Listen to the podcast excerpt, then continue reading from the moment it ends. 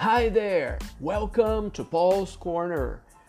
E aí, tudo bem? Aqui você vai aprender inglês. Você que é aluno da Seduc do Rio de Janeiro, do oitavo ano, e qualquer outra pessoa que recebeu esse podcast.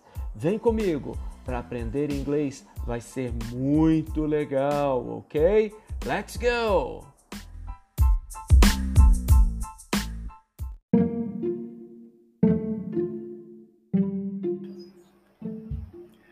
Hi there, welcome to Paul's Corner, grade 8, third quarter, lesson 2. Uh, this is Professor Paulo Lúcio, and I'm very happy to be here. Whether you're a student at the Rio de Janeiro public schools or not, I'm very happy to be here talking about English with you. Uh, seja bem-vindo, seja bem-vinda ao Paul's Corner esta é, esse é um episódio da oitava série do terceiro bimestre e nós estamos na aula 2, é o episódio 2 do terceiro bimestre. É, é, muito bom estar aqui com você, com você, seja você aluno do, da Secretaria é, de Educação do Estado do Rio de Janeiro, ou não, se você conseguiu esse podcast porque alguém encaminhou para você, é muito bom estar aqui falando com você. E agora, na aula 2, ou melhor, no terceiro bimestre nós estamos falando sobre entrevistas. E na aula passada, né, aula 1, se você não viu, volta lá e, e escuta também. Na aula 1 nós vimos uma entrevista com Zac Efron. E nós vimos quem faz a pergunta, quem faz as respostas. Agora, na aula 2, nós, que nós já vimos a estrutura de uma entrevista, nós vamos aprender a formular perguntas e respostas. Tá bom? A primeira maneira de fazermos perguntas é passando as frases para sua forma interrogativa.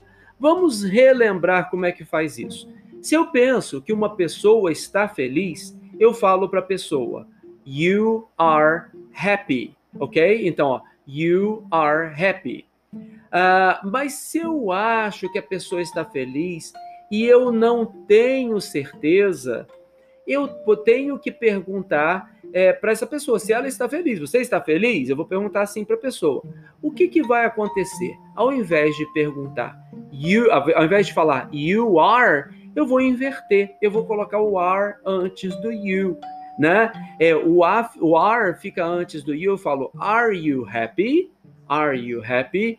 As, essas duas palavras trocaram de lugar, tá? Então, é super necessário quando nós temos o verbo be am, is ou are, nós colocarmos é, o are, o am ou is antes da pessoa, antes do sujeito. Se você viu a entrevista lá com Zac Efron, você clicou lá e viu, inclusive por escrito, né? É, você vai ver é, é, que na entrevista a revista Teen Link perguntou ao Zac Efron se ele está animado. Então perguntou: Are you excited to film the next High School Musical? Are you excited? Então colocou are you no começo, tá? Agora, outros exemplos com am, is ou are no começo seriam Am I a good friend? Eu estou perguntando, eu sou um bom amigo? Né? Na hora que a gente traduz, a gente não precisa mudar também, perguntar sou eu um bom amigo? Não. Em português é normal a gente perguntar eu sou um bom amigo? Am I a good friend? Is Jennifer your girlfriend? Olha lá, ó. is Jennifer? Eu estou perguntando se a Jennifer é a Jennifer é sua namorada? Are Bob and Sarah students? O Bob e a Sarah são estudantes? São alunos? Are Bob and Sarah students? Você percebeu que nessas frases o am, o is e o are vieram antes do sujeito, né? Vieram antes das pessoas. Então, quando eu faço uma frase afirmativa, eu falo I am. Quando eu pergunto, eu pergunto am I? Quando eu faço uma frase afirmativa, eu falo Jennifer is. Eu estou afirmando sobre a Jennifer. Estou falando que a Jennifer é alguma coisa que ela está é, em algum lugar, por exemplo.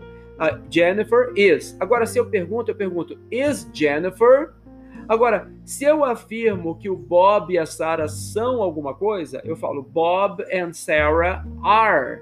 Agora, se eu pergunto, eu pergunto: Are Bob and Sarah? E é claro, eu estou falando só o comecinho de cada frase, você vai completar completar com o que for necessário. É, você pode falar de qualquer pessoa. Quando você tem is, é só você saber que você está falando de uma pessoa só, de uma coisa só, que não está na conversa. Quando você tem are, você está falando do plural. Quando você tem am, am só serve para I. Agora, no are e no is, é só você substituir pelos nomes. É, por exemplo, se você é, for perguntar se o John está atrasado, como é que fica? Se eu fosse falar, afirmar, John is late. Agora, para fazer a pergunta, is John late? É isso aí. Agora, os cachorros, eu acho, tá, que os cachorros estão debaixo da mesa. Eu acho que eles estão debaixo da mesa. Eu quero confirmar isso. Eu vou perguntar para a pessoa.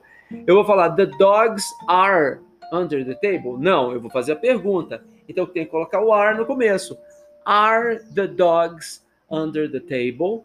Agora, assim como am, is e are, há outros verbos que também têm que ficar no começo da frase para fazermos perguntas. Veja é, este outro verbo na pergunta que foi feita ao nosso querido Zach. Olha lá. Do you like working with Kenny Ortega? Ó, vou, vou ler de novo. Do you like working with Kenny Ortega? Você percebeu que o do ficou antes do sujeito you? Então, do you, para começar a frase, ó, do you. É, só que com do existe uma diferença. Lá quando a gente viu am, is ou are, não tinha isso. Agora com do tem uma coisa que é diferente. Nós temos um outro verbo na pergunta. Você percebeu que like está sublinhado? Se você está lendo aí na apostila, eu esqueci até de falar, nós estamos na página 10 da apostila. Fizemos a página 9, agora estamos na página 10, tá? Lá da, do caderno de orientações de estudos. Então, assim como am, is ou are, tem outros verbos, mas quando você coloca do, tem que ter um outro verbo junto, que não pode ser am, is ou are. Então você vai colocar do com o verbo like, por exemplo, nessa pergunta, do you like? Então você colocando outro verbo na frente, você coloca do. Ao fazermos perguntas com outros verbos, como para saber se alguém gosta, like, de chocolate, se alguém faz jantar toda noite, é make, né? O verbo é make, né? Make dinner.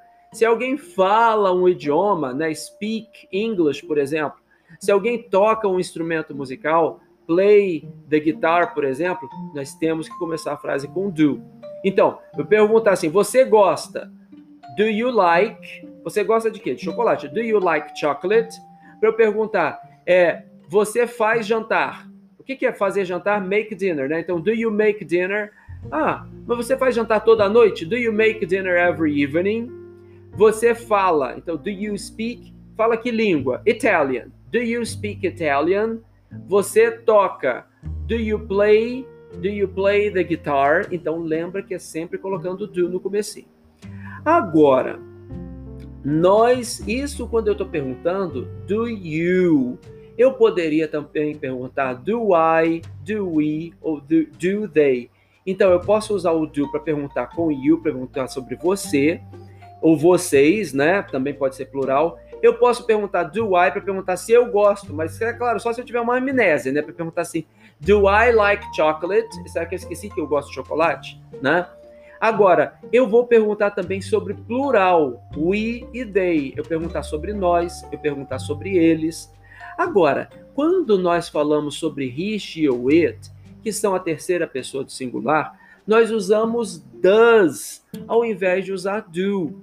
Então, quando eu falo he, she ou it, eu uso does. Ou seja, se eu estou falando de um homem, né, uma pessoa do sexo masculino, se eu estou falando de uma mulher, uma pessoa do sexo feminino, se eu estou falando é, de um animal, de um objeto, né, de uma máquina, eu vou usar does ao invés de usar do. Então, ó, se eu falar assim, ó, does Rex like fish? Eu estou falando de um animal, que é o Rex, é o cachorrinho, né? Ele gosta de peixe? Né? Eu, olha, ele, ele é o quê? É como se fosse it em inglês, porque eu não uso he ou she para animais. A não ser que seja o meu animalzinho de estimação e tal, posso falar que é he, eu posso falar que é she.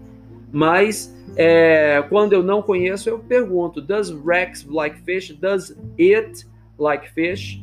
Does Mary like dinner? Oh, desculpa. Does Mary make dinner every evening? Então eu estou perguntando se a Mary faz jantar toda noite. Does Paul speak Japanese? Estou perguntando se o Paul fala japonês.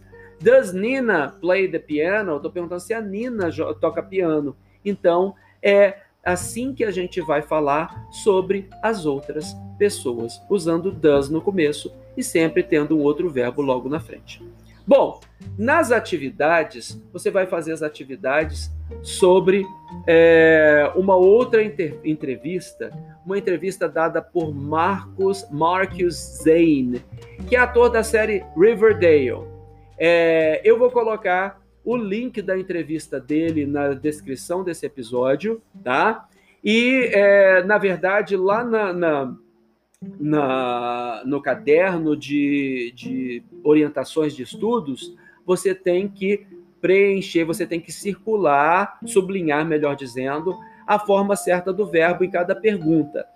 É, se você está aí com o caderno e você ainda não fez, para esse podcast agora, vai lá e sublinha o que, que você acha que está certo. Are you ou you are? Does ou is? Do ou does? E assim por diante. Eu vou fazer o seguinte: para terminar esse episódio, eu vou ler a entrevista já com as respostas, tá bom? Então, ó, para aqui, faz lá e depois volta para ouvir. Se você não tem o caderno de, de, de, de, de orientações de estudos, você pode simplesmente ouvir aqui né, as perguntas que eu adaptei também, tá bom? Então preste bastante atenção. Are you in any special project at present? I have just finished filming The Kid Detective with Adam Brody, and I have a few things in the works that I'm not able to talk about quite yet. Is it important to work hard? I am proud of everything I have done so far. It has been a lot of hard work. I am always pushing myself because I want to work with my role models so badly. Do you like to do special activities when you're not working? I like to go to the gym and take my dog Braun for walks. I have also just started boxing. It's a great workout. It uh, I I play lots of basketball. Louis is your character in Riverdale. Is he a bad guy? I don't think he is a bad guy, but he is always up to making some extra money and it can get him into trouble. Do you really like to be an actor? Movies have always been a big deal in my home. The love for movies made me want to actually be on the screen. Ok, espero que você tenha gostado dessa entrevista e das explicações sobre as perguntas e vamos ouvir mais entrevistas ainda nas próximas aulas, ok? Thank you very much. Obrigado por ter ouvido até aqui. Bye.